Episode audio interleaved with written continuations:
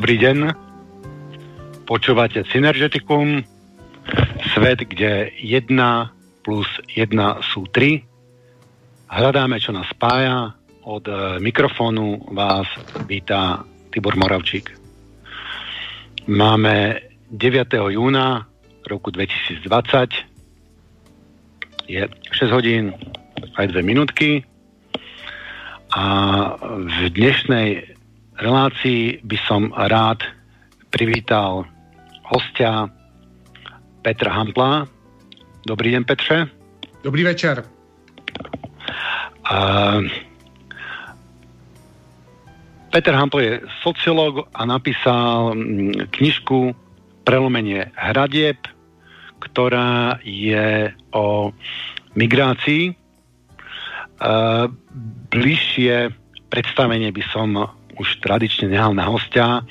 Um, Petře, mohli by ste sa nám um, prosím představit? Dobrá. Uh, jak jste správně řekl, jsem sociolog. Uh, v tuto chvíli jsem skutečně nezávislý sociolog, to znamená, že uh, jsem pokládán za natolik nepřijatelného, že žádná vysoká škola nemá zájem o moje přednášky, jako jsem dříve předtím přednášel a nepůsobím ani žádné mainstreamové médiu.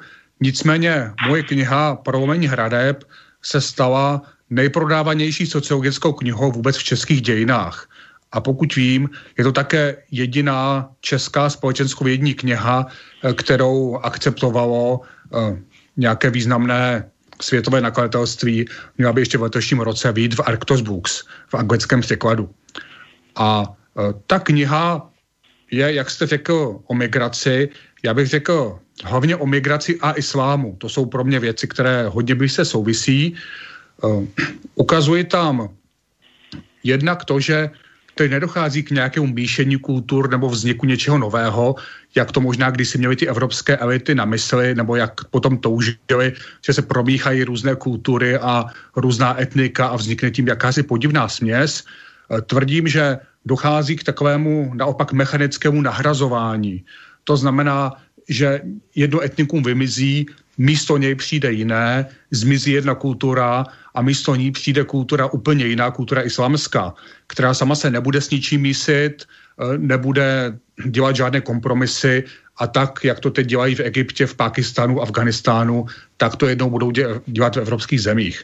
Eh, Tohle to není v zásadě nic nového, ono každý, kdo se o to zajímá a zná ty demografické údaje, tak ví, že těch migrantů přibývá, ví, že vytvářejí islámské uzavřené muslimské komunity, eh, různé non-go zóny všude možně v západní Evropě. Eh, ví, že ten trend je v zásadě už asi nezvratný, protože jenom porodností dokáží během jedné, dvou, maximálně tři generací převýšit. Eh, ta otázka, kterou já jsem si položil, byla, proč se Evropané tomuhle tomu trendu nebrání a v té knize vysvětluji, jak fungují evropské společnosti, jaké jsou evropské elity, proč jsou zrovna takové, jak různí lidé tím, že sledují svoje zájmy, k čemu to vede a ukazuji tam, že to současné nebránění se a ta, to sebevražedné chování národů evropských zemí je logickým důsledkem toho, jak vypadá současná ekonomická struktura a toho, jak vypadá současná společnost. Mm-hmm. Tak eh, poďme hneď teda k jadru.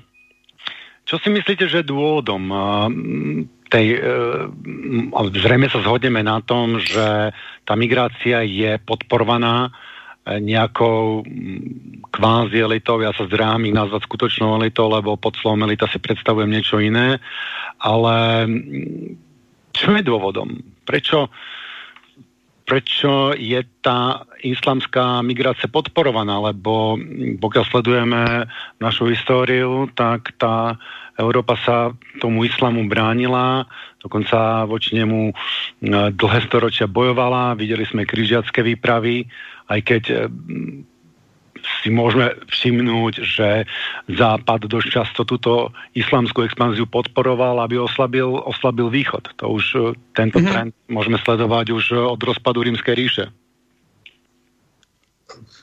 To rozhodně ano. To, že různí lidé s tím islámem hráli svoje hry, anebo různé skupiny lidí, to bylo od jak živa. Ale skutečně nikdy v evropských dějinách nebylo to, že by ti nejmocnější a nejbohatší z evropských národů, já je tam nazývám elitou, ale můžeme nazývat nějak jinak. Já v té knize používám slovo nová aristokracie. Ale samozřejmě aristokrat také si představíme třeba někoho vznešeného a statečného, což tihle lidé rozhodně nejsou. Ale rozhodně to jsou lidé, kteří obsazují ta nejvýznamnější místa ve společenském žebříčku, rozhodují o velikých penězích, drží obrovskou politickou moc a podobně. Takže otázka zní, proč tihle lidé podporují islámskou civilizaci proti své vlastní civilizaci, proč podporují dokonce vlastně zničení a sebevraždy svých vlastních národů.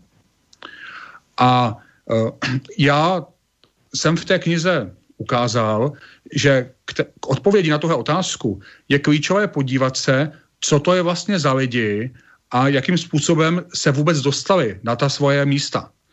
Protože ono historicky to bývalo tak, že Evropě vládli buď to bojovníci, jo, třeba to bylo do průmyslové revoluce, tehdy vlastně všichni králové šlechtici především byli vojáci, především se museli nějak vyznamenat na bojovém poli, učili se od mladí zacházet se zbraněmi, jo, prostě byla to vrstva bojovníků, která vládla. E, potom jsme měli takové období v Evropě, kdy ti lidé, kteří byli nejmocnější, byli spíše obchodníci, mocnáři, takový lidé strategického myšlení, kteří něco budovali, ale také v zásadě lidé, kteří byli velké osobnosti, často bezskrupulózní osobnosti, ale dokázali prosazovat nějaké svoje věci. A to, co se od té doby změnilo, je to, že ta dnešní vládnoucí vrstva, kterou tam nazývám elitou, ta dnešní vládnoucí vrstva, to jsou v podstatě ti nejubožejší a nejzbabělejší lidé z celé společnosti, takový ubozí úředníčci, kteří v podstatě jenom řeší to, jak budou vypadat v médiích. Uh, to, a to je vlastně ten mechanismus smrti, kterým prochází naše civilizace, že ti nejhorší a nejbožejší se dostávají na místa, kde se toho nejvíc rozhoduje. Um, vy si myslíte, že títo úradníci že oni sú elita, že od nich vychádza tá myšlienka, že v nich sa tá myšlienka, alebo oni iba mm, nasledujú tú skutočnú elitu, ktorá je nám možno dokonca aj neznáma a poslouchají príkazy tej elity skutočnej.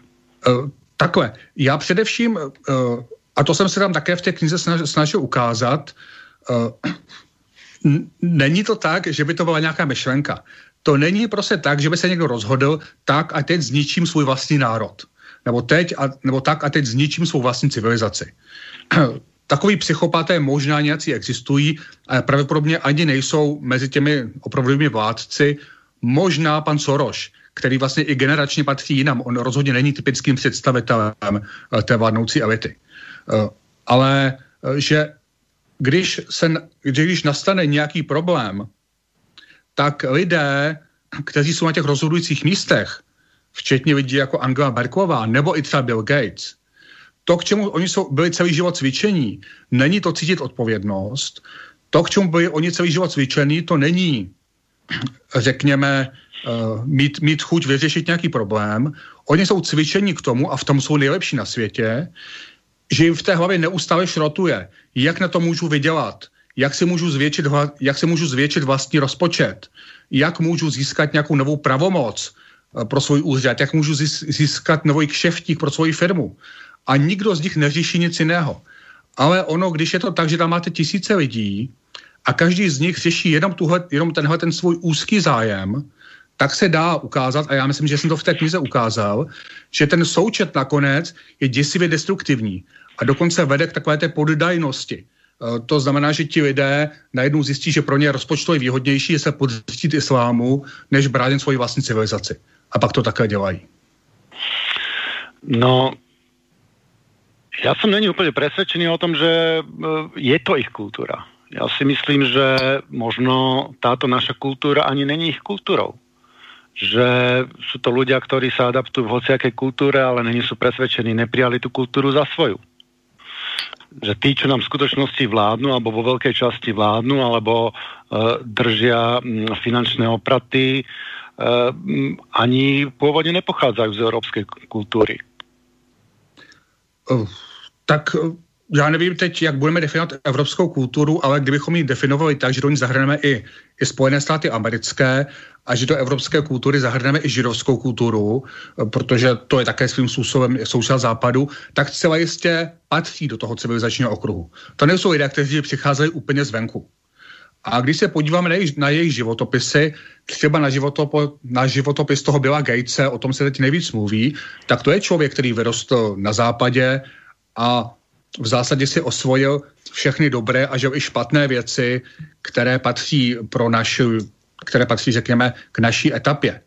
Eh, tady je samozřejmě ta otázka, proč to dělají, jestli zatím není nějaká racionalita, ale já se obávám a to je právě jedna z věcí, které jsem taky, myslím, v té knize celkem přesvědčivě ukázal, že kdybychom přišli na nějaké zasedání toho Bildenbergu nebo, nějakého, nebo nějaké jiné rady nebo nějakého setkání těch newyorských bankéřů nebo eh, já nevím, Rothschildům a k jejich přátelům, tak tam tak zjistíme, že tam nesedíme někde mezi významnými osobnostmi, které si, které mají nějaké svoje, řekněme, sofistikované plány ohledně rozvoje světa, ale že tam jsme mezi opravdu prostě takovými prostě ubožáckými povahami, které každá řeší jak vydělat. A to, co je pro ně ještě velice typické, je taková davová mentalita. Každý se strašně bojí, aby se nevyšel od těch ostatních, každý se strašně bojí, aby nepůsobil tak, že ti ostatní ho vyvrhnou z toho světa, každý si dává strašný pozor, aby vypadal tak, jak se to po něm požaduje. Jo, takové to prostě ubožáctví. Já to přirovnávám v té knize ke královskému dvoru posledních udvíků kdy tam nosili takové ty bílé napudrované paruky a nikdo z nich už nebyl bojovník z těch šlechticů, nikdo z nich už ani sám neřídil žádný statek a jenom každý se šlechticů řešil, jak se zalíbit králi, kdo bude mít moc, uh, jak se někdy před někým plazit, nějaké intriky mezi sebou. A to je to, čím ti dnešní mocní žijí. A to je právě na toto tragické, že se mezi nimi nenajde, nenajde nikdo, kdo by byl takovou osobností a dokázal říct dost kdy to takové přece nejde, je to i náš svět. Protože prostě oni nemají takové myšlenky. Mm-hmm. No, e, vy ste, vy ste nám spomínal, že to myslenie tých ľudí sa, elity sa zmenilo, že tá elita kedysi uh, si zastávala ten, uh, ten národ, považovala sa za súčasť toho národa a že keď prišiel nejaký vonkajší nepriateľ, tak v podstate uh, tú spoločnosť chránila. Ja mm-hmm. to teda osobne vnímam tak, že práve tu je najväčšia, najväčšia zmena, že tá dnešná elita sa už necíti byť súčasťou nejakého, e, nejakého národa alebo mm-hmm. nejakej kultúry a majú, majú zrejme takú predstavu, že túto našu kultúru kľudne obetujú obetujú celú Európu, alebo obetujú dokonca Spojené štáty americké, alebo obetujú tam a oni potom sa poberú, poberú sa niekde inam. Že, net, že práve e, strata tej, tej príslušnosti k tej spoločnosti je e, čiastočný dôsledok toho, že tá elita ide vyslovene proti záujmom tej spoločnosti. Čo si myslíte o tom? Já s tímhle stanoviskem souhlasím. V té knize je taky hodně rozvedeno. A sice ono, a ukazují nám to sociologická data, tohle řeknu jako odbočku. V té knize, tak jak jsem ji napsal, nejsou žádné, jak, nevím, jak to nazvat, uh, jakoby důvěrné informace nebo tajné informace nebo něco třeba, co je diskutabilního. Já jsem celou tu knihu sestavil jenom z takových informací a studií, které jsou naprosto akceptované i mainstreamem to znamená, které jsou nespochybnitelné a mám za to, že i z nich lze ten obraz sestavit. Že není zapotřebí chodit do nějakých třeba videí, které kde kolují o tom, co udělal nějaký boháč a e, že má nějaký tajný plán a teď my třeba nevíme na 100%, jestli to pravda je nebo není. Já jsem knihu opravdu sestavil z toho, co je naprosto ověřitelné a co ani žádný, já nevím, sluníčkář a vybarál nemůže spochybnit. A teď e, k, k té elitě.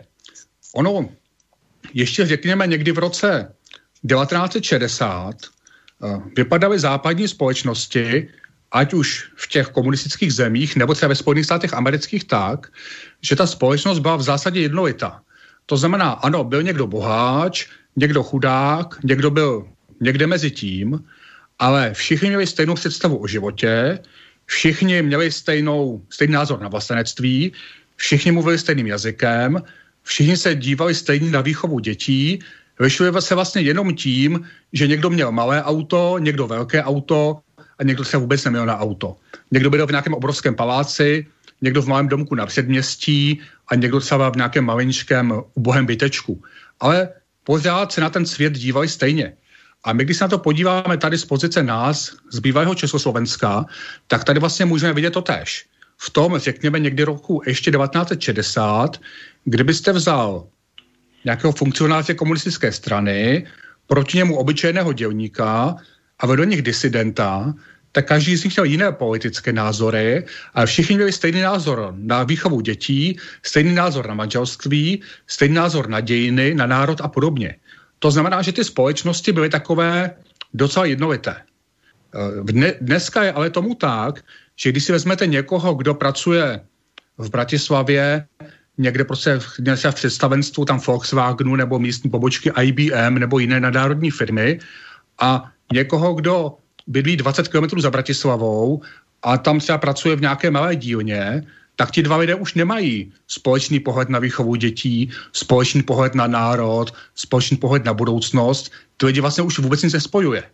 Kdybyste se zeptali toho vysokého manažera v bratislavském Volkswagenu, jestli, se, jestli cítí nějakou sounáležitost s tím vesničanem, tak on by řekl, že ten vesničan k němu nepatří. Že ten vesničan to je nějaký ubohý nacionalista a xenofob a že on se cítí spíše patřit k někomu, kdo je také manažerem, ale žije v Londýně nebo v New Yorku nebo v Tokiu eh, nebo, já nevím, eh, v Bruselu. Jo, rozumíte? Eh, rozdělá se společnost dvou vrstev, které spolu přestali komunikovat. A to je jeden z kořenů toho průšvihu. Dalo by se povedat, že ty ľudia miesto tomu, že cítia príslušnosť k tomu národu alebo k tej kultúre, cítia skorej príslušnosť k tej uh, danej triede, ktorej sú súčasťou? Ano, ano, to je přesně řečeno a takové to úplně je. Ti lidé berou jakože svůj základní, že jejich základní jazyk je angličtina, jejich základní kultura je korporátní kultura nebo globální korporátní kultura, eh, necítí se patřit k žádnému místu. Jo, v pondělí jsem na poradě v Praze, v úterý v Bratislavě, ve středu v Římě, v pátek v New Yorku, na víkend si zajedu někam do Švédska. Eh, jo, to znamená, oni, se, oni nepatří k žádnému místu eh, a to, co, to, co jejich přirozené prostředí, to je právě tahle ta mezinárodní třída, někdy se říká mezinárodní treskáčový klub a je to prostě tohleto, tahle ta vrstva manažerů. A ono to souvisí s tím, že se tahle ta vrstva manažerů stala obrovskou. Eh, sociologické studie říkají, že to jsou nějaké plus minus 2 až 3% obyvatelstva. Ale když si vezmete 2 až 3% obyvatelstva, tak v České republice to je, že okolo 200 tisíc lidí. A eh, na, na evropské úrovni to je nějakých 15-17 milionů obyvatel. To znamená, že jestliže ta vrstva je také veliká, tak najednou je každý z těch příslušníků té vrstvy v té situaci, že za celý život nemusí se vůbec potkat s někým, kdo je venku. S nějakým obyčejným dělníkem, prodavačkou nebo něčím takovým. Protože pracuje jenom s lidmi ze své třídy, když jede na rekreaci, jede do nějakého střediska, kde jsou zase jenom tihleti boháči z té stejné společenské vrstvy, když chodí do nějakého klubu třeba sportovního, zase tam chodí jenom tihleti lidé, když veze dítě do školy, zase je to škola, kam dávají děti jenom tihle lidé, takže on je vlastně úplně, úplně izolovan od normálního života, úplně, úplně izolovan od normálních pracujících. Takže potom ti lidé se velmi snadno navzájem ujistí, že ti normální pracující jsou nějaká xenofobní verbež a fašisti a že zapotřebí s nimi zatočit a nemají s nimi nejmenší soucit. Mm-hmm. No, prečo to tej tej vládnúcej triede, takto, poďme si najprv definovať tú vládnúcu striedu, čiže kdo, kdo nám tu vlastne, kdo nám tu dneska vládne, kdo, o, kdo ťahá nitky? Podle vás? Dobrá, já bych uh, asi nepoužíval to slovo tahání uh, nicméně tak, jak se to zase definuje v literatuře, tak se mluví o těch, jak jsem řekl, 2 až 3% lidí, kteří za prvé rozhodují o největších balících peněz, Maj, eh, to znamená, většinou sedí v korporacích nebo v bankách na místech těch členů boardů, ředitelů, finančních ředitelů a podobně. Potom to jsou lidé, kteří rozhodují o klíčových věcech v politice. To zná šéfové politických strán, eh, lidé, kteří jsou u nejvyšších soudů, vysocí úředníci Evropské unie, eh, nevýznamnější poslanci a podobně. Potom to jsou lidé, kteří ovládají ta největší média, to znamená, řekněme, významní reaktoři těch médií, která mohou opravdu ovlivnit miliony nebo desítky milionů lidí a plus k tomu, řekněme, špičky církví, špičky univerzit a podobně. A ono takhle, když jsem to popsal, tak to vypadá tak, jako že to je hrozně rů, různorodá skupina. Ale není. Protože ti všichni lidé, které jsem tady vyjmenoval, oni se mezi sebou znají, chodili do stejných škol, poslouchají stejnou hudbu, chodí do stejných restaurací, uh, často se navzájem přátelí, uh, žení se a vdávají mezi sebou. Jo, když se typicky žení člen, já nevím, představenstva nějaké korporace, tak si běžně vezme třeba náměstkyně ministra, ale nevezme si nějakou prodavačku. To už to bývalo, řekněme, před 50 lety, v dnešní době už takové případy téměř nejsou. Téměř vymizely nebo, nebo to, jo, to řekněme, že někteří umělci, že se jim, že se jim podařilo se do téhle vrstvy dostat. Uh, to znamená, to je ta vrstva, uh, která dneska drží veškerou moc a tím se dostáváme k tomu, o čem, jsme, o čem jsme už mluvili. Není to vrstva, která by cítila odpovědnost. Protože každý z příslušníků té skupiny má pocit, že, že jeho jediná, jak to říct, práce nebo jeho jediný úkol je udržet si postavení. Jo, to je další důležitá charakteristika té vrstvy. Uh, její příslušníci jsou opravdu strachy bez sebe, že by z té vrstvy byli vykopnuti. Že by se museli vrátit do normálního života, kde třeba ani nikdy nebyli, oni to neumí, oni jsou opravdu zvyklí být jenom v těch managementech. A když se tady, to znamená, že mají obrovský strach z toho, že by je někdo mohl označit za nějaké nacionalisty, xenofoby nebo jakkoliv nějak nevhodné lidi, někoho, kdo se popírá klimatickou změnu a že by to mohlo znamenat, že v té vrstvě ztratí vážnost, že přestanou být uh, bráni dostate, jako dostatečně loajální a že budou vykopnuti. Uh, a uh, to samozřejmě vede k tomu, že jednají extrémně zbabělé, nedokážou si pak třeba trvat na nějakých morálních záležitostech a pak to podle toho vypadá. Mm-hmm. No, ja mám pocit, že tí manažery pre niekoho fachajú že oni vlastne není sú úplne na špičku tej pyramídy, politici očividne tiež. Uh, ja mám osobne pocit, že nad, nad týmito, ktorí ste zmienili, je kapitalistická oligarchia, ktorá práve tu prichádza vlastne k tomu deleniu tej kapitalistickej oligarchii, že tá, ktorá bola pôvodne regionálna kapitalistická oligarchia, dneska sa z nej globálna kapitalistická oligarchia, ktorá predsa len tá lokálna mala stále nejakú tú príslušnosť k tej, tej, svojej, e, tej svojej krajine, lebo ten zisk bol závislý priamo na tej krajine, ale tým, že stratila táto kapitalistická oligarchia príslušnosť k tej, k tej národnosti, tak práve preto je schopná obetovať uh, našu kulturu. Uh, tak ono Toho je, toho je zajímavý podstih. Já se tím v té knize také dost zabývám a to jsou takové ty staré podnikatelské rody, jako jsou třeba ti Rothschildové a Rockefellerové a podobně. Uh, oni jednak už v téhle době nejsou zdaleka, pořád to jsou významní lidé, to ano, ale nejsou zdaleka tak významní, jako bývali. Jo, třeba ten Bill Gates, je už dneska je prostě člověk, který ovládá větší majetek a větší moc než třeba Rothschildové. A, a pravděpodobně tenhle trend bude pokračovat. E, to je, to je jedna věc. Ale kromě toho, samozřejmě, že tihle lidé mají nějaké svoje zájmy a ty jejich zájmy většinou lze vyjádřit mocensky a finančně. Chtějí více a více moci, více a více peněz. Eh, na tom asi v zásadě nic není. To je, jak bych řekl, takové to odstvoření světa, že ti, kdo jsou nejmocnější, chtějí ještě více moci a ti, kdo jsou nejbohatší, chtějí ještě více peněz. Eh, tohle je snadné. Ale ono, když, si, když se na to podíváme, tak je důležité si všimnout, že to je vrstva, která není ani světově příliš početná. Kdybychom prostě vzali tyhle ty tyhle ty všechny jejich rodiny a ty nejbližší příbuzné, tak to je maximálně několik tisíc lidí na celém světě.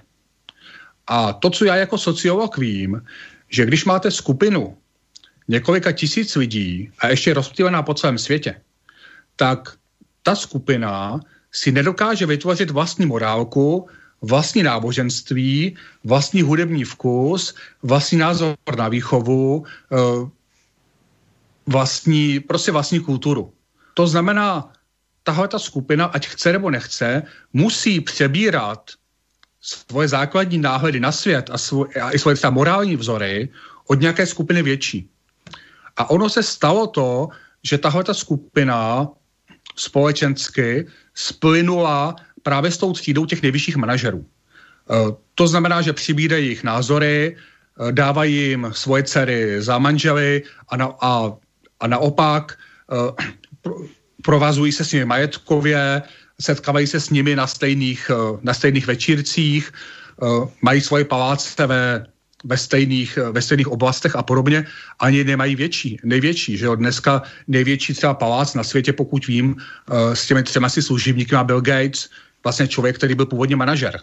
A když se podíváme, na tom je dobře vidět, kdo je pro koho důležitý a kdo jak koho potřebuje, jak se rozdělují korporátní zisky, tak Pikettyho statistiky ukazují, že dvě třetiny korporátních zisků si budou manažeři, myslím ti vysocí manažeři, ne někdo, kdo je produktový manažer, ale ti opravdu nejvyšší manažeři, dvě třetiny a jenom třetina těch, produk- těch korporátních zisků jde vlastníkům. To znamená, že se zdá, že ta situace, že tuto chvíli ti nejvyšší manažeři drží větší kus moci než eh, ti původní vlastníci. Mm-hmm. Um, prečo myslíte, že Bill Gates je bohatší než uh, Rothschildové alebo Rockefellerovci alebo tieto tradičné bohaté rody? Uh, myslím si, to, myslím si to na základě toho, že se už v podstatě nějakých 160 let vedou každoroční statistiky. Uh, a v těch statistikách, které zveřejňuje ať už časopis Forbes nebo nějaké jiné publikace, můžete sledovat rok po roce, jak se, jak se vyvíjejí uh, bohatství těch největších rodin. A vidíte, že to je zajímavé, vidíte, že všichni v zásadě během té doby uh, bohatli.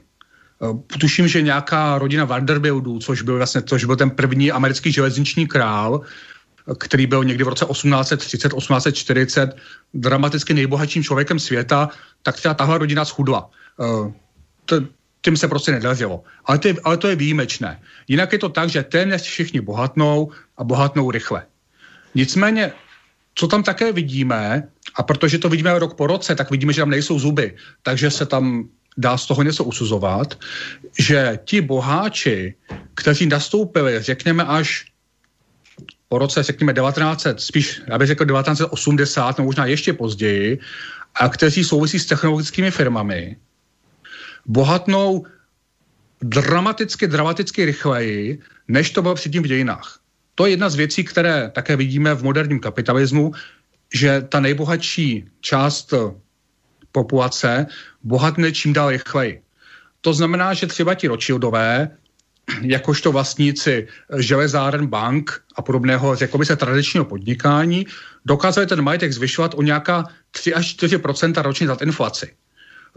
Ono by se řeklo, že 3 až 4% není moc, ale když to spočítáte každý rok, tak vidíte, že fakticky za 20 let se vám to zvojnásobí.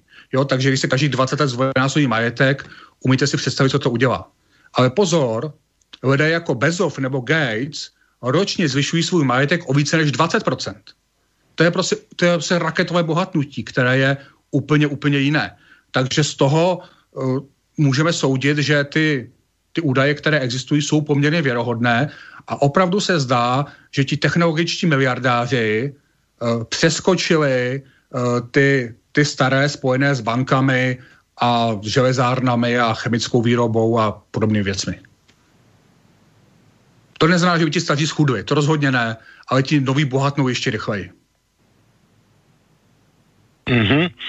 No, já si myslím, že tí najbohatší vlastne v tom Forbese ani nie sú a že tam nechcú byť. Ja som mal také pocity, že, alebo čítal som také články, že pocity, články, že tí najbohatší sa vyslovene bránia tomu, aby boli v tom Forbese uverejnení, že tí, čo sú vo Forbese, že to je len, to už je len tá druhá trieda že Rothschildov tam nenájdeme, anglickú kráľovskú rodinu tam nenájdeme, nenájdeme tam uh, kopec ďalš, ďalších veľmi boha, tradične veľmi bohatých eh, šlachtických, um, európskych alebo, uh, alebo židovských rodov, takže myslíte, že naozaj ten Forbes uh, robí uh, tam dáva tých najbohatších ľudí, lebo napríklad uh, Jan Keller spomínal, že tá skutočná elita, tá, tí skutoční najbohatší ľudia sa líšia od tej, od tej elity tým, že ich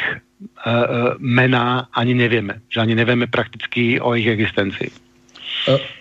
Já se obávám, že tenhle ten názor je založen na tom, že si neuvědomujeme, jak strašné bohatství se v posledních 20 letech podařilo naschromáždit. Ale opravdu jak strašné. Dneska je to fakticky tak, že Bill Gates, kdyby chtěl, tak si může koupit celou Saudskou Arábii s celou ropou. Kolik má ten člověk peněz? To bylo ještě před 50 lety naprosto nemyslitelné, že by jakýkoliv člověk dokázal naschromážit takové obrovské, obrovský majetek. A to si vemte, Bill Gates není, není vlastně nejbohatší na světě, on je teď druhý nejbohatší. Ty majetky vzrostly tak naprosto obrovsky, že to bylo před nějakými 50-70 lety nepředstavitelné i pro ty nejbohatší lidi.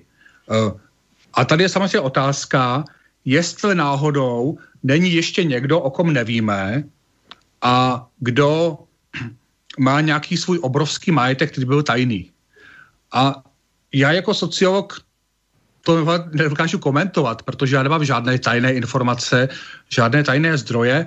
Můžu jenom říct, že rozhodně to nejsou velké, rozhodně to nejsou velké pozemky, protože to by bylo zaznamenáno. Rozhodně to nejsou akci největších bank, protože to bylo taky zaznamenáno.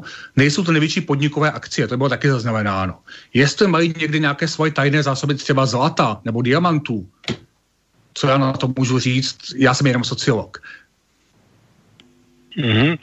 No, já si dovolím teraz takovou malou osobnou konšpiračnou teóriu, že tá vrchná vrstva, ktorá je nepoznaná, ako sa domnieva aj váš kolega sociolog uh, Jan Keller, uh, umožní niektorým uh, týmto manažerom zarobiť. Že keby oni chceli, tak ten, ten Gates toľko nezarobí. Že oni, alebo uh, Srž.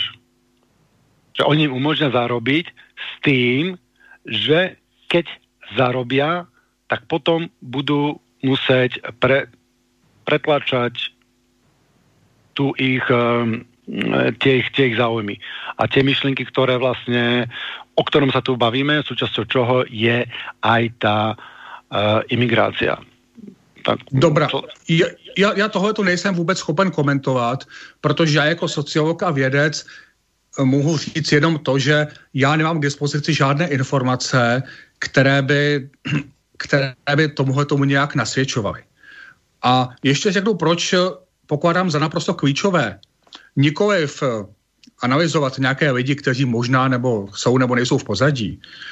Proč pokládám za naprosto klíčové analyzovat ty viditelné manažery a miliardáře a ty lidi pod nimi, je, je tohle. Protože samozřejmě si totiž musím položit otázku.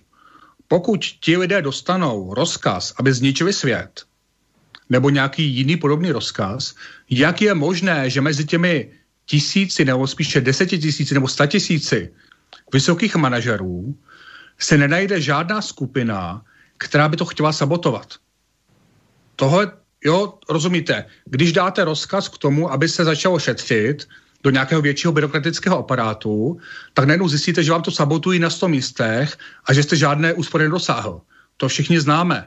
Uh, vidíme dneska, když Donald Trump chce něco prosadit ve Spojených státech a dá já nevím, rozkaz FBI nebo nějakému jinému velkému byrokratickému aparátu, že tam fakticky narazí na jednu velikou sabotáž.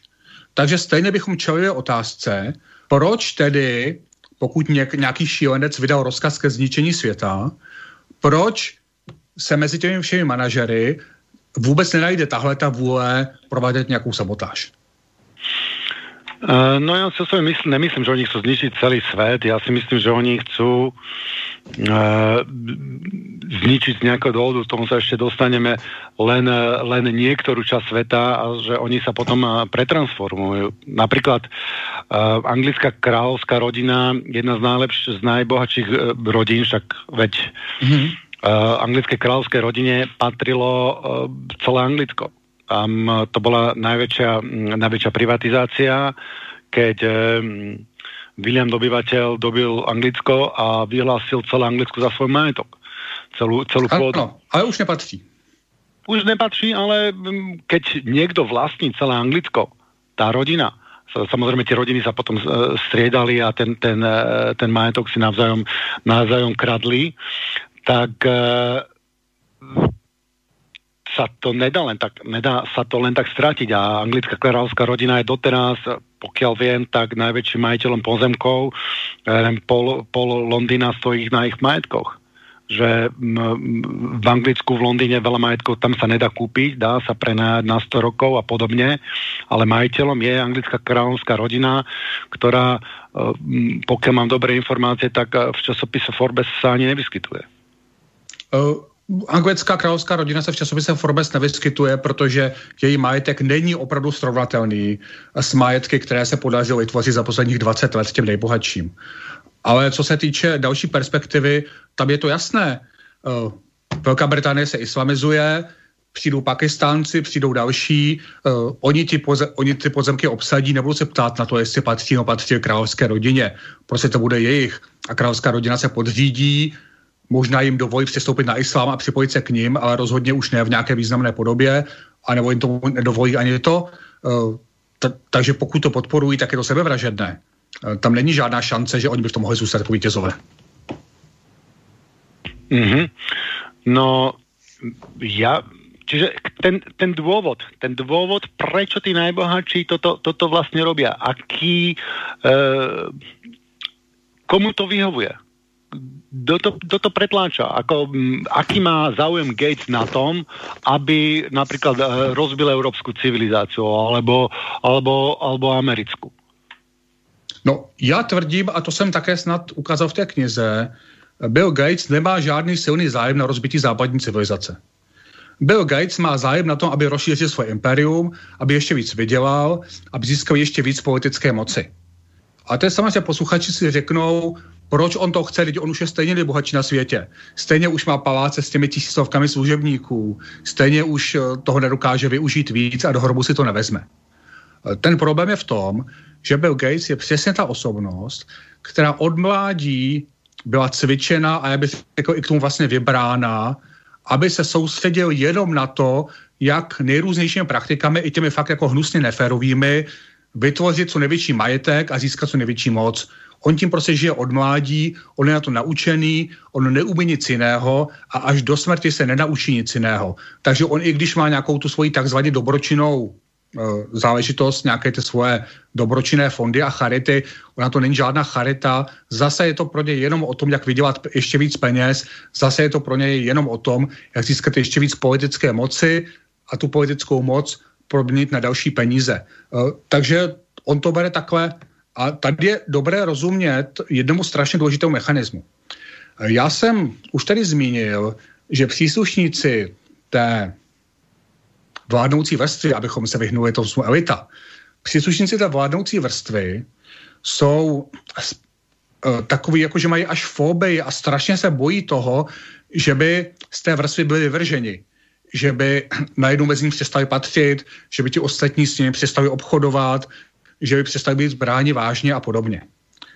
A to znamená, oni uvažují strašně davově. To, k tomu jsme se také, také zmínili. A to se také dá najít z různých studií. To znamená, uh, lidé jako Bill Gates si nikdy v životě nepoložili otázku, co bude s mou civilizací, co bude s mými dětmi. Oni prostě té otázky nejsou schopni.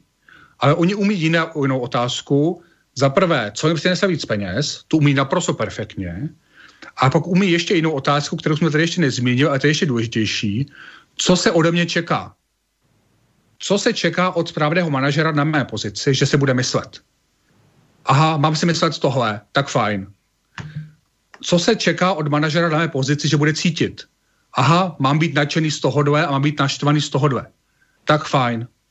Ti lidé jsou naprosto konformní, nemají žádnou jakoby takovou jako snahu, aby si prosazovali nějaké svoje věci, svoje myšlenky, opravdu přibírají celý názor na politiku, na společnost, na svět ze svého okolí. To znamená, to, co prostě, je to zase jako, jak jsem mluvil o tom davu. Něco vykřiknete a v tom davu všichni jdou zatím, všichni to křičí jeden přes druhého, nikdo se neodváží odlišovat se od těch ostatních, je to takový až psychotický stav.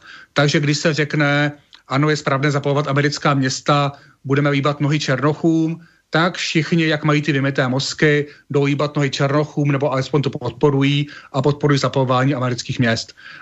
Až za měsíc někdo jiný vykřikne něco jiného, což tam může kdokoliv, včetně toho Gatese nebo někdo náhodně, zase to půjde nějakým jiným směrem. A může být zase nějaké další vlna globálního oteplování nebo něco jiného. Eh, ty lidé prostě nemají žádné svoje myšlení. To je na tom ta hrůza. Mm-hmm. No, takže vy si vlastně myslíte, že, že ten DAO tej, mm, jak jsme to nazvali, já jsem, jsme se dohodli, že ja to nebude, ja, že, že oni sa tomu... Vládnoucí vrstva jsme říkali. Vládnoucí vrstva. Si vrstva, že to poznačím. Takže vy si myslíte, že ta vládnoucí vrstva sa pohla týmto smerom e, tak nejako spontánně, že to, e, že za tým není nějaký společ, společný zájem té vládnoucí vrstvy? No takhle, že jo. Ona ta vrstva, jako že jo, si i tak jako intuitivně dokáže nějaké svoje zájmy vydat. Třeba to, aby se neustále zvyšovaly jejich majetky, to, aby lidé nemohli reptát, to, aby někdy nevznikla nějaká demokracie, která by mohla znamenat, že se něco dostane pod lidovou kontrolu, tohle to ano. Ale že by měli nějakou svoji představu o, o, o budoucnosti světa, tomu fakt nevěřte. A je, to, a je to dobře vidět i na tom, když si vezmeme průběh, jak myslela tahle ta vrstva v posledních, řekněme, sto letech, tak vidíme, že tam bylo nejdříve taková takový ideál, že se všechny národy a civilizace promíchají, že byl ten Kalergyho zám, Kalergyho vize, že bude ta jedna hnědá, nahnědlá rasa. Uh, jo, myslím, že tohle asi posluchači znají. A když se, zač- když se svět pomalu pohnul tím směrem, tak se najednou ukázalo, že to jde úplně jinam. Že nevzniká žádná jedna společná rasa, nevzniká jedna společná kultura, ale že ten islám to všechno válcuje a nebude se s nikým dělit, s nikým sjednocovat, že ti muslimové neudělají žádný kompromis. A všimněte si, že lidé z téhleté vrstvy vůbec nebyli schopni to vzít na vědomí. Pořád se tváří, jako by to nebylo, protože se navzájem hlídají a musí si dávat pozor každý z nich, aby nebyl prohlášen za xenofoba nebo islamofoba nebo něco jiného. Eh, a mezi tím se to pohnulo úplně jiným směrem, než byl ten původní Kalergyho záměr. A oni jsou schopni si to ani uvědomit. To je opravdu úpadek, destrukce. Mm-hmm. Ale vidíme, že ta vládnúca, vládnúca vrstva mala kedysi ja neviem, veľká časť tej vládnúcej vrstvy podporovala uh, fašizmus, nacizmus a takéto ano, myšlenky ano. A, a zrazu otočili, povedal by som o 180 stupňov, že čo je tá sila, že ich z tohto typu myslenia otočila niekde, že, že to, v, v koho je to záujme tu vytvárať túto um, šedú masu kvázi kultúry, kultúry konzumu a tak ďalej, lebo predtým tá trieda mala úplne iné záujmy a teraz, teraz zmenila. Zmenila sama od seba spontánne, alebo to niekomu vyhovuje? Rozhodně ano. Ta třída, ta třída, se, ta třída se změnila, ale uh, moment, to je nějaký problém tady někde? Viete čo, dáme si pesničku zatiaľ, môžeme? Ano. Poprosím režiu o pesničku a po pesničke pokračujeme v debate.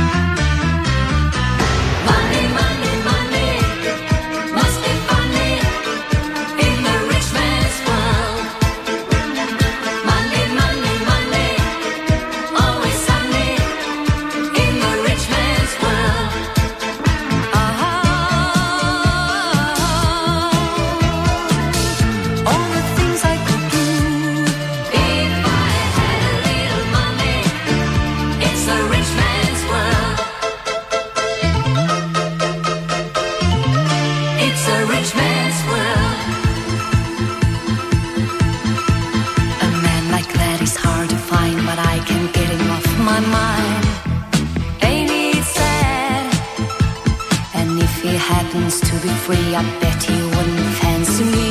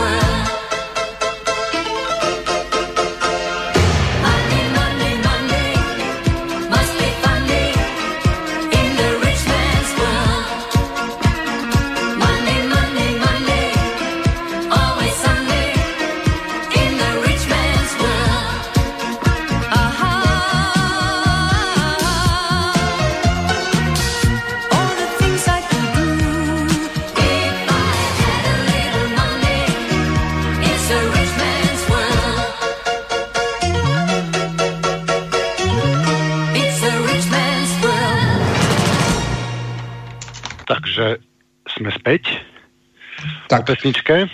Tak jas.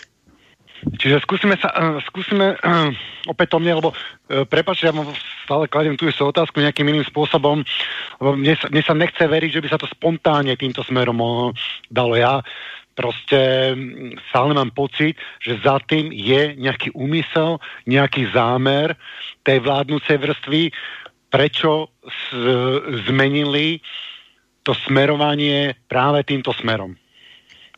Tak ona se především také změnila ta vládnoucí vrstva.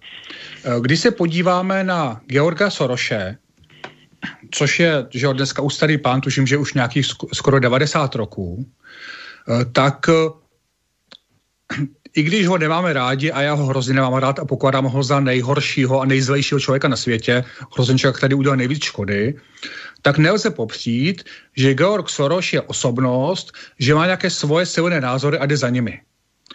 A když se podíváme na ty dnešní padesátníky, Bill Gatesovi je 60, ale konec konců i on už je takový, tak vidíme, to je takové spadnutí nic, jaké jsou životní postoje Billa Gatese. Známe životní postoje Georga Soroše, ale Gatesovi neznáme žádné. A když půjdeme ještě o stupeň níž, eh, řekněme na jeho finančního ředitele, ti lidé nemají žádné postoje, žádné názory, to, jsou, to je opravdu jenom taková, taková prostě jako produkt, produkt nějaké, nějaké davovosti. A to právě já pokládám za úplně nejhorší jako neštěstí, jaké se mohlo stát, protože kdybychom tam v té vládnoucí vrstvě měli lidi, kteří budou silní, osobnostně silní, kteří budou něco prosazovat i třeba negativního, tak potom by byla slušná naděje, že ti lidé se jednoho dne zpamatují a řeknou, kdy ten západ nechceme zničit úplně, aspoň kus musíme zachránit, nechceme to tady nechat úplně převálcovat islámem a podobně. Ale když to jsou takový lidé, kteří jsou opravdu jenom prostě tady zase jsou služebná třída, jenom prostě s tou služebnou mentalitou, no tak co můžeme od těch lidí čekat? Ti lidé se nikdy nepostaví na odpor. To je na tom to nejhorší. Mm-hmm. Takže, takže ostávame pri tom, že je to vlastne mm, spontánne, hej, že nejak sa to tam ten Soroš má tieto záujmy. Jednoznačně, já bych možná neřekl slovo spontánní, protože slovo spontánní naznačuje, že, že je to takové jako, jako čistě náhodné. A um, já mám za to, že to náhodné není.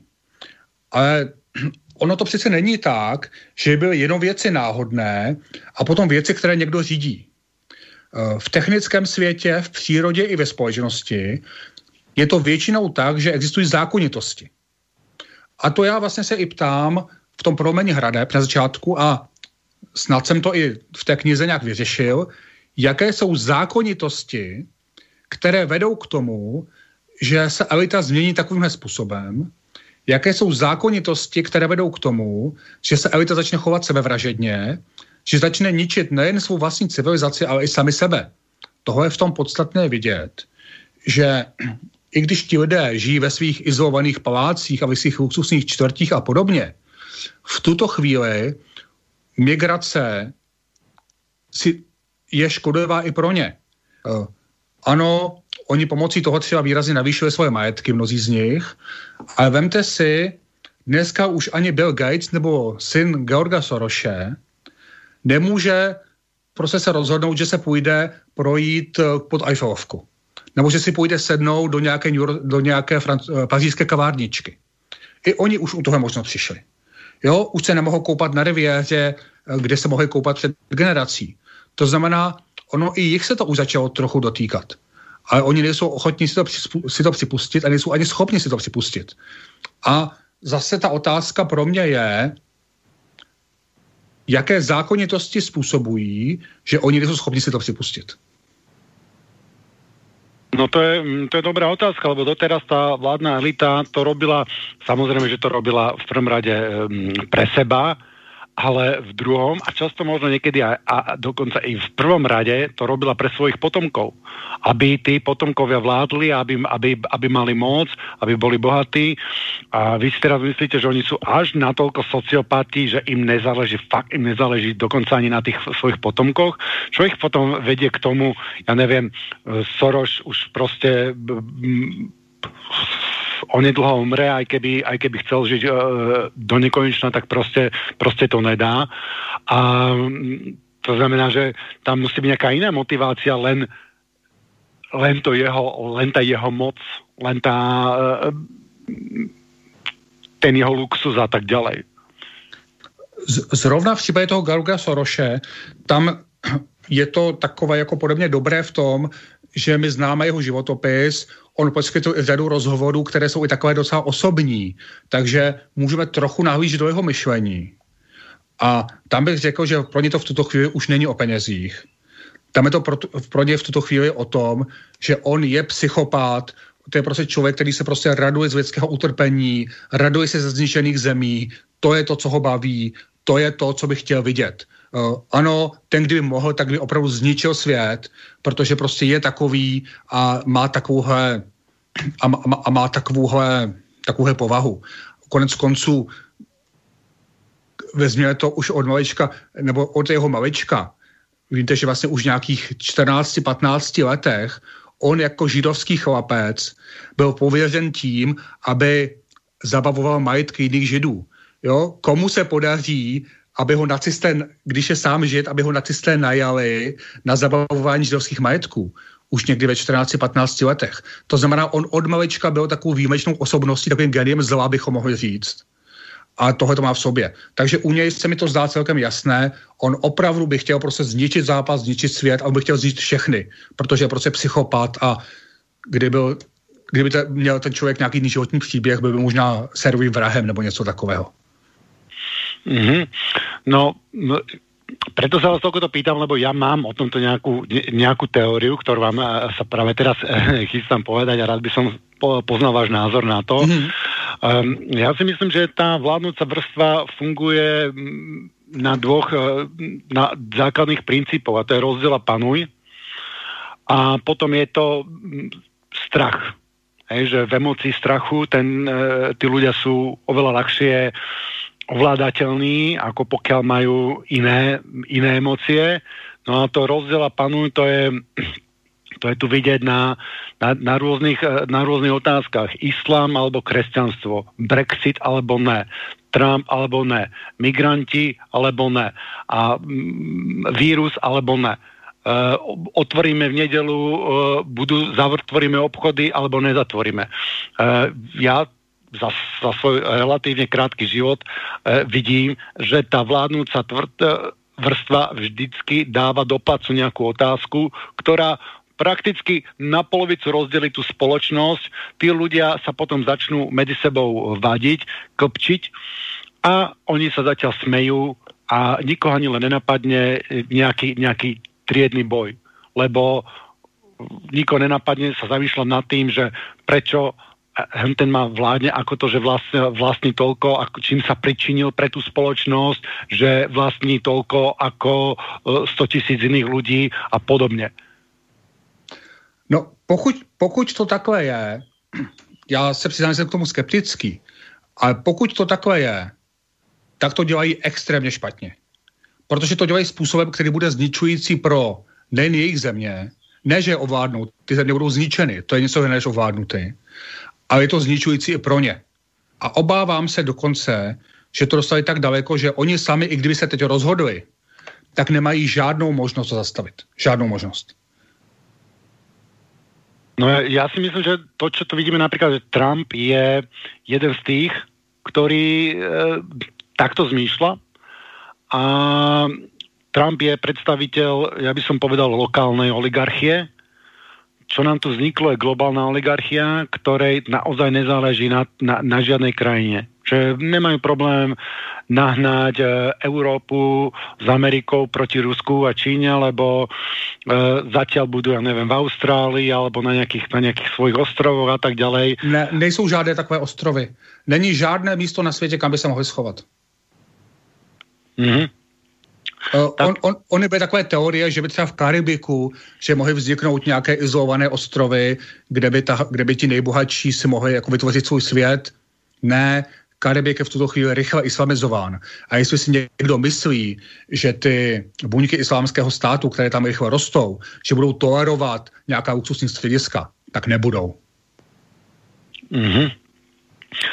No, já to, toto rozděla panuj, dalo by sa nazvať, že je to desocializácia spoločnosti, môžeme vidieť už od úplne najdávnejších dob lebo kedysi pred uh, feudalizmom sme žili uh, v občinách a v rodoch alebo, alebo, alebo klanoch. A práve prvý krok tejto mm, atomizácie alebo desocializácie spoločnosti došlo, že sa im podarilo rozbiť naše rody a ukradnúť im pôdu. Že kedysi v tých rodoch e, neboli žiadni panovníci a ľudia žili v rovnosti Eh, eh, slobode a bratstve a dalo by sa dokonca povedať, že v nejakej, eh, v nejakej forme komunizmu. No a potom sa im podarilo rozbiť tieto rody, ukradnúť im zem z podzadku, tých ľudí, ktorí tam žili, si podmaniť, spraviť z nich nevoľníkov. A dneska tá desocializácia pokračuje ďalším krokom a to je rozbitie národov, rozbitie kultúr, eh, rozbitie rodín, eh, rozdelenie, eh, rozdelenie ľudí na mužov a ženy, rozdelenie ľudí na mm, mladých a starých. Dokonca práve v dnešnej dobe toto prišlo, táto desocializácia do takej miery, pri tomto víruse to vidíme, že nám tu vnúcujú sociálny e, distanc, že nám bránia v našom prirodzenom, našich prirodzených sociálnych e, stykoch. Takhle, já bych tady asi rozlišoval dvě věci. Jedna věc je, že to, že někdy lidé se, to, že ano, někdy je to opravdu tak, že je někdo, ano, ten velmož, který se snaží lidi rozeštvat proti sobě, a je v tom více nebo méně úspěšný a když je v tom více úspěšný, tak si může perfektně pracovat. To rozhodně ano. A to konec konců tady vidíme třeba i v České republice a na Slovensku, jak se tady vytvářejí ty různé eurofondy, lidé, kteří jsou na ně navázáni, se pak dostávají konflikt, do konfliktu se zbytkem společnosti. Uh, jo, a dá se s tím opravdu perfektně pracovat, uh, pomocí toho tu zemi ovládnout. A já tohle to rozhodně nechci snižovat. Uh, ale nemusí to nutně znamenat, že pokaždé, když je nějaký konflikt, takže všechny konflikty vznikají jenom takhle, že vždycky zatím musí být někdo, kdo ho organizuje.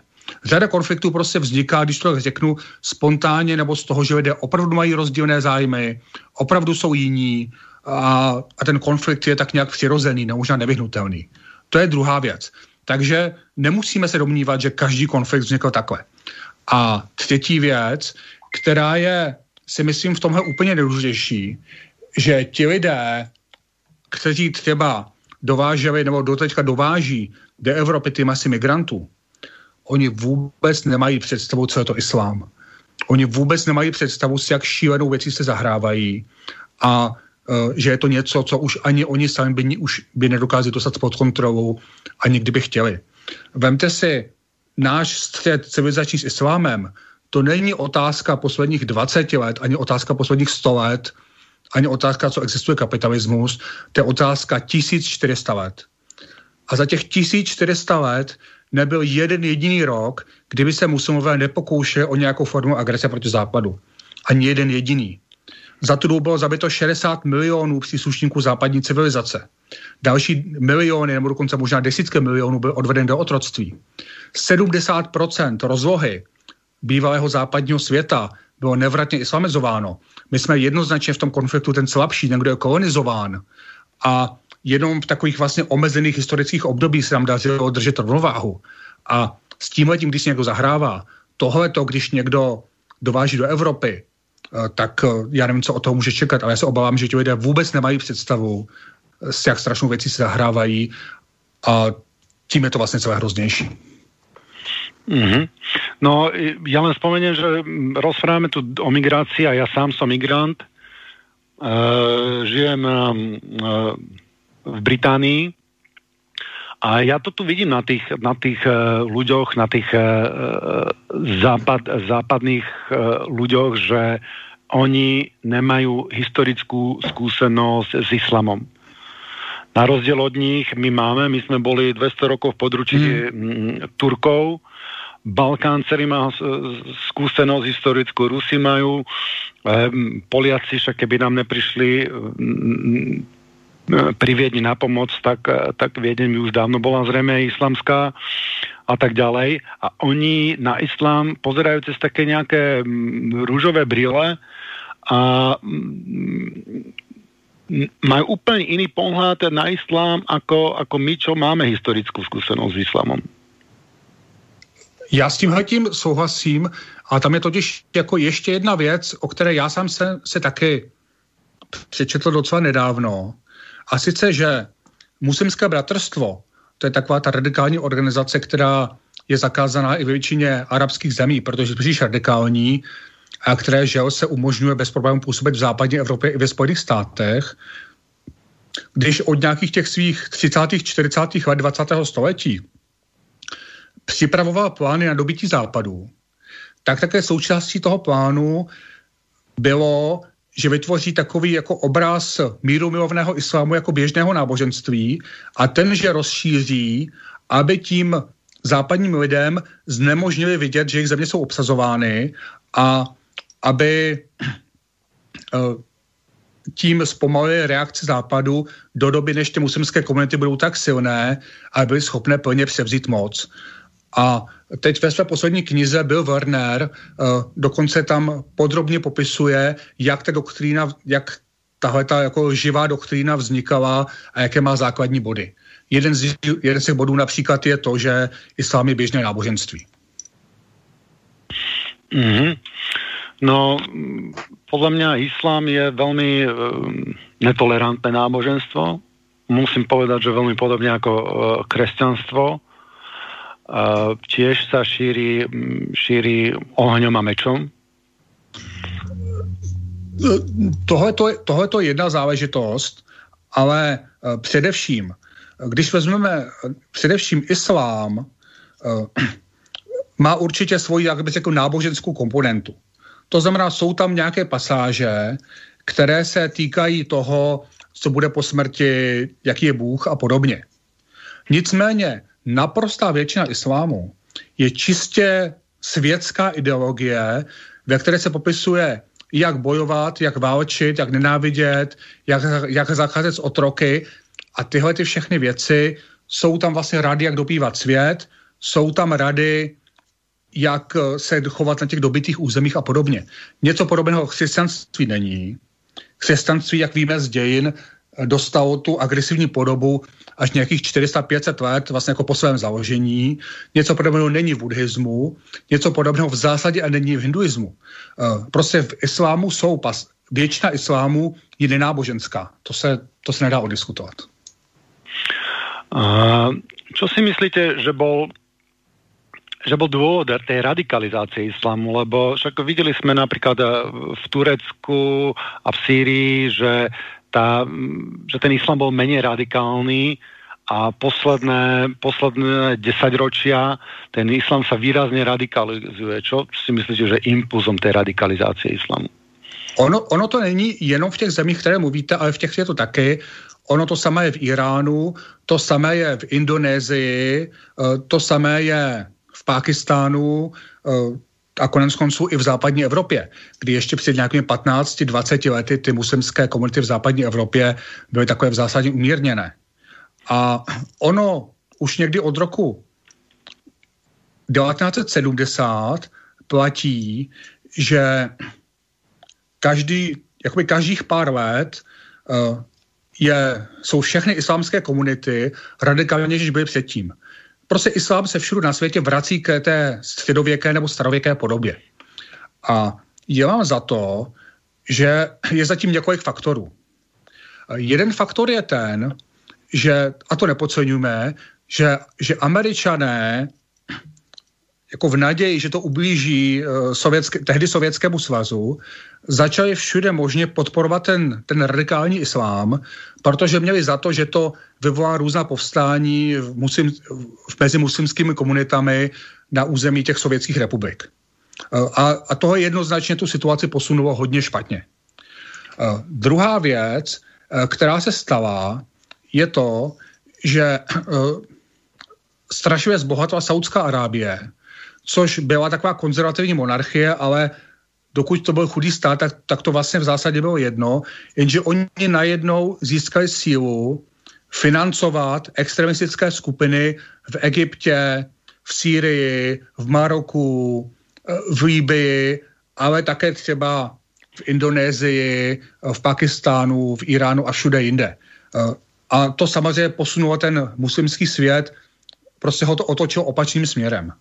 A třetí věc, která je, myslím, hodně podstatná z hlediska civilizačního vývoje, a, a to vede k tomu, proč vlastně vůbec vznikl umírněný islám, který ještě v nějakém roce 1850, 1860 ho nikdo neznal.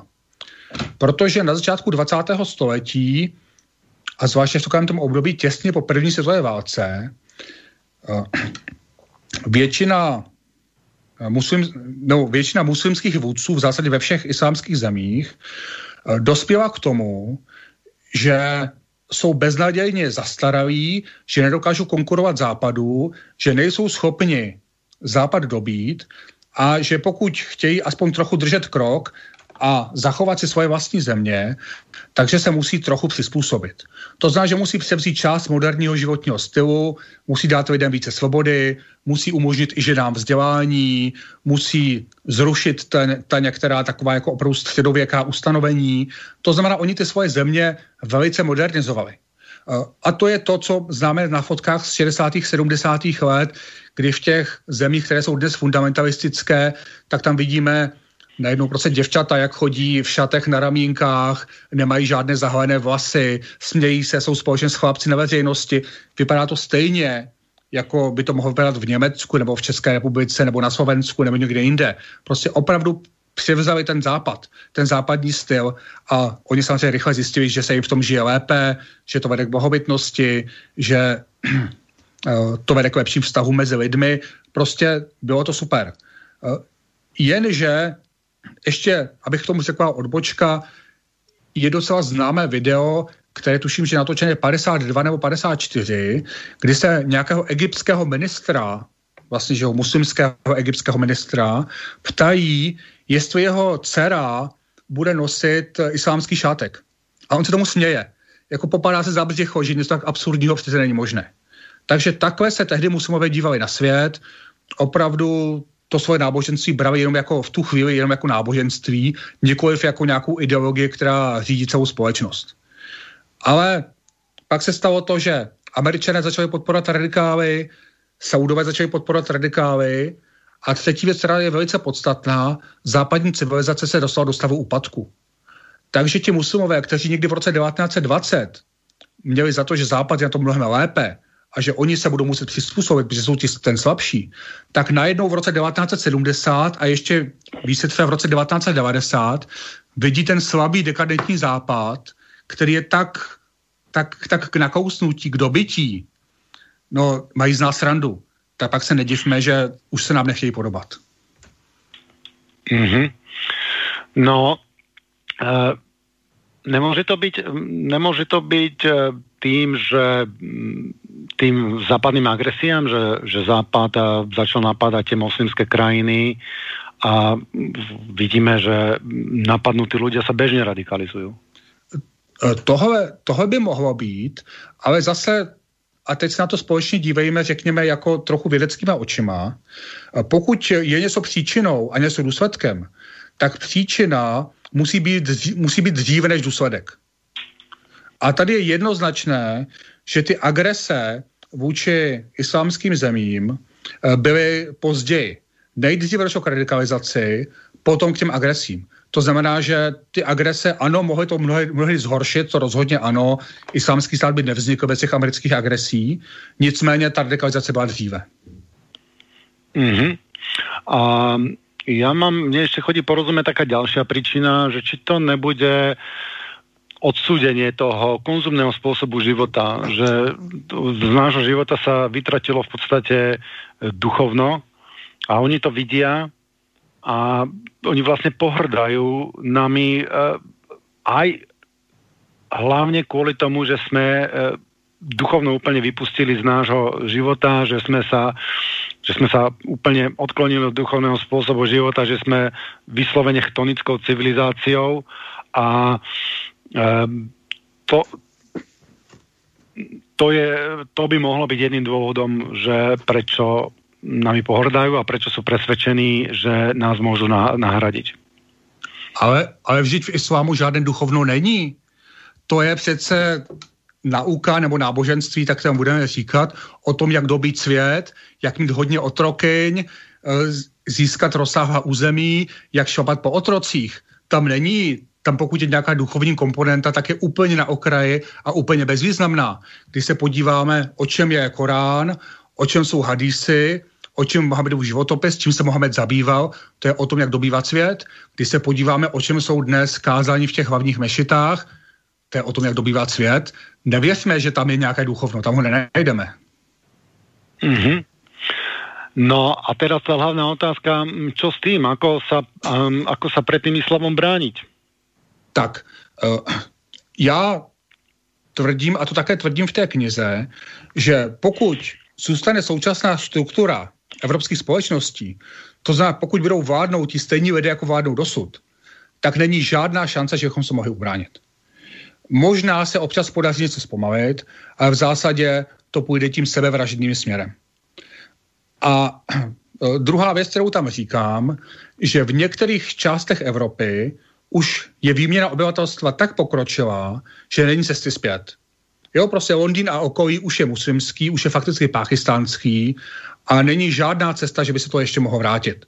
Tak jako už Egypt není křesťanský, tak jako už Maroko není křesťanské, tak jako už Afganistán není buddhistický, tak Londýn už není náš to, a už to respektujeme jako, jako islámskou záležitost. E, nicméně, co ještě možné, je, je Evropu rozdělit a dosáhnout toho, že některé země Evropy, třeba Slovensko, islamizovány nebudou. Ale pokud toho má být dosaženo, je jasné, že musí dojít k úplné mocenské změně, musí se vládnout jiným způsobem, musí být nastolený jiný ekonomický model, prostě tohle současně nemůže pokračovat.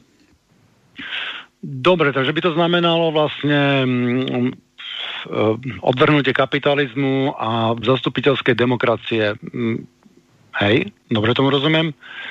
Uh, já, já nechci to takové říkat, protože pod svým kapitalismus se může skrývat mnoho různých modelů a to samé uh, pod, pod uh, slovem zastupitelská demokracie. Nicméně rozhodně je zapotřebí, aby rozhodně zapotřebí, aby byla ukončena ekonomická globalizace, je zapotřebí, aby se lidé vrátili k národním státům a národním ekonomikám, je zapotřebí, aby elity, které vládnou, nebo ty vládnoucí vrstvy, byly národní a několik globální.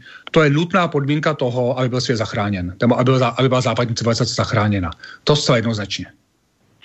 Um, čo si myslíte o modeloch um, priamej demokracie? Myslíte, že priama demokracia by nám umožnila ja som presvedčený, že pokiaľ by sme mali priamu demokraciu a dáme nejaké uh, otázky do všeobecného hlasovania ohľadom, ohľadom migrácie a ohľadom uh, islamu, tak uh, by sa nám to mohlo pos- podariť zastaviť že práve tá nedemokratičnosť zastupiteľskej demokracie je dôvodom toho, že nám to dokážu, dokážu pretláčať uh, veci, ktoré by sme v skutočnosti nechceli. Jednoznačně ano, 100% s tím souhlasím. Uh-huh. Uh, skús, čo si myslíte, čo si myslíte o tom čínskom prístupe? Ja teraz vidím, že vlastne v Číne proti tomu islamu dosť bojujú, že je to dokonca zakázaný alebo nejako časočne obmedzený. Niektoré africké krajiny vyslovene zakázali islám ako, ako mm, radikálny alebo mm, priam teroristický. E, dá sa, to, dá sa to takto? Dá sa to zakázať? Samozřejmě, že ano.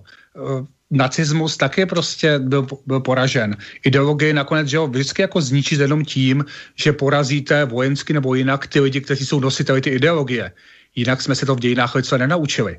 A ono to není jenom ta Čína, zmínil jste Afriku, ten stejný problém mají v Indii. Víte, že eh, v, Var, že v Varmě eh, bylo nedávno to samé. Eh, on, já bych ono spí, já bych, spíše, já bych to řekl tak, lidé na celém světě, ve všech civilizačních okruzích, vědí, že islám je něco nesmírně nebezpečného. A že ve chvíli, kdy muslimové začnou stupňovat tlak, že zapotřebí na to rázně reagovat. My jsme jedinými na západě, kdo to podceňujeme. Nikdo jiný ne. Mm-hmm. No tak um, ono je zřejmé, že uh, tie islamské, že um, napríklad Irán nebol, uh, nebol islamský, že tam mali iné náboženstvo, ano, ano. Že, že India, v Indii prostě nebol islám a že ten is, islám expanduje. To je, ano, to je očividné. Kdo pozná trošku históriu, tak mu je to... Takže myslíte, že, že zákaz, že natvrdo zakázat islam? E, takhle, tady je, tady je samozřejmě otázka toho, v těch zemích třeba na západě, kde už jsou nějaké muslimské komunity, jak s tím zacházet jestli to úplně zakázat, nebo jestli, jak někdo navrhuje, zakázat jenom džihad a, a uplatňování šarie, jestli trvat na tom, že i v muslimských rodinách budou uplatňovány nějaké, řekněme, základní civilizační standardy. Eh, já bych řekl, ono každé to řešení má pro a proti, je to o nějakých i, i technických vyjednáváních. Eh, v každém případě si myslím, že je velice důležité dostat islám pod tlak. Protože v tuto chvíli je to tak, že eh, ty muslimské komunity, a myslím i v Evropě, jsou takové triumfalistické, ti lidé jsou si opravdu jistí, že během jedné, dvou generací tady budou panovat, chovají se podle toho, potom samozřejmě velice snadno se radikalizují, velice snadno získávají i další přívržence, protože oni se opravdu cítí na koni. A je to i podložené tím, že když si to vezmeme, všechny konflikty, které se odehrály v Evropě, mezi evropskou civilizací nebo našimi hodnotami a těmi muslimskými komunitami, všechny byly vyřešeny tak, že, že Evropané ustoupili. Všechny. Není žádný případ, kdyby si Evropané dokázali něco, něco uhájit. A oni to samozřejmě vidí. Takže ta první a základní věc, která se musí stát, je to, že se musí že si musíme uvědomit společně, že to opravdu je hrozba, že už nemůžeme v dalších věcech ustupovat, že když nějaká soudkyně osvobodí vraha nebo znásilňovače jenom protože to je muslim, což že se v České republice už to začíná dít skoro běžně, že to je něco, co ohrožuje celou zemi, že e, není možné, aby e, investoři z Saudské Arábie a Kataru kupovali klíčové podniky nebo nějaké obrovské pozemky a zakali tam uzavřené komunity. Že jestliže tady v Pražské mešitě jsme našli teroristickou buňku, ten imám dostal 10 let vězení a ukázalo se, že, se to, že to tam probíhalo s vědomím většiny příslušníků té, té mešity, jo, těch lidí, co tam chodili. No jak je možné, že tam mešita ještě není zavřená? A, a, to je, a to je spousta dalších věcí. To, co vidíme jako klíčové, dostat je pod tlak. Protože islám funguje, jak to říct, základní emocí islámu je strach, jak to řekl Mohamed. Uh, Allah mi dává vítězit skrze strach, skrze působení strachu. A buď je to tak, že muslimové se budou bát nás, budou se bát uh, být na nás agresivní, protože budou vidět, že by následovala nějaké represe, anebo budou hrůzu vyvolávat. Uh, takže asi tak. Takže ano, takže základ islámu by mohl být jednou z forem, ale podle mě není nutné takhle začínat. Mhm, no, ono je to veľmi pekne je to vidieť um, v jednom českom dokumente uloupené Kosovo, ukradnuté Kosovo. Ano, ano, ano, vynikající dokument, souhlasím.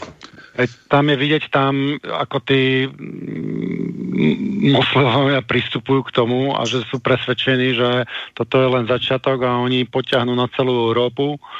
To je to tam v tom dokumente hovoria.